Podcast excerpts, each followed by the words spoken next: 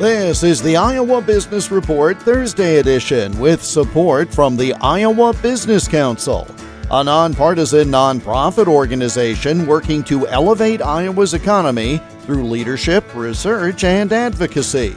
More at iowabusinesscouncil.org.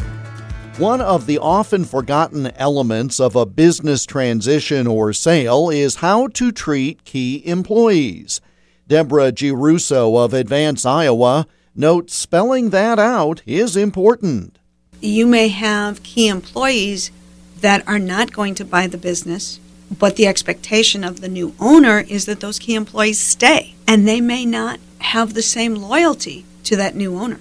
And that new owner doesn't necessarily have loyalty towards them.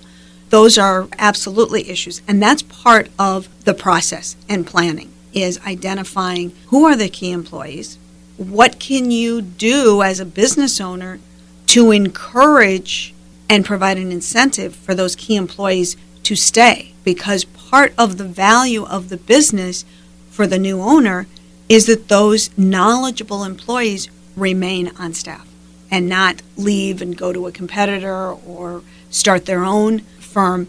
So that's part of the exit plan, too and not necessarily one that you think of necessarily when you say, well, what's involved in an exit plan?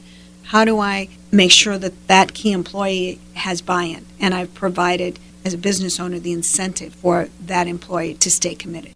For more on business innovation, growth, and transitions, go to advanceiowa.com and search for Advance Iowa on Facebook and LinkedIn. The Iowa Business Report is presented with support from the Iowa Business Council at iowabusinesscouncil.org. I'm Jeff Stein for the Iowa Business Report.